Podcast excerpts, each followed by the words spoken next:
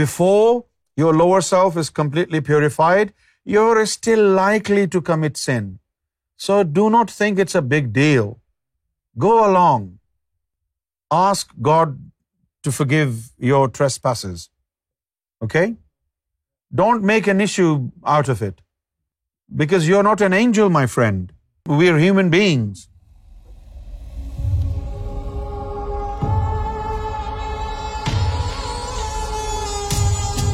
Okay, when you have committed sin, right? Don't be too upset. If you have committed sin and now you're lingering on it and you're just worried about it and you're wasting your time, it is not going to solve any problems. Okay? Number one, what you need to understand is, even after your heart has been activated, do not expect yourself to suddenly become able to refrain from all sins. It doesn't happen overnight. It will take time, because you will not stop sinning until the ability of sinning is diminished. And that is your nafs, your lower self. You have to wait until the lower self is completely purified. Only then you will have no excuse to sin.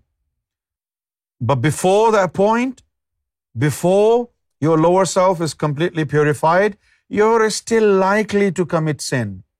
So do not think it's a big deal. Go along. Ask God to forgive your trespasses. Okay? Don't make an issue out of it. Because you're not an angel, my friend. We're human beings. Okay? We are likely to sin until our lower self is completely purified. And even after the lower self is completely purified, it is always looking for excuses to sin. But by then, you develop this strength in you that can stop you from sinning and thinking about sinning.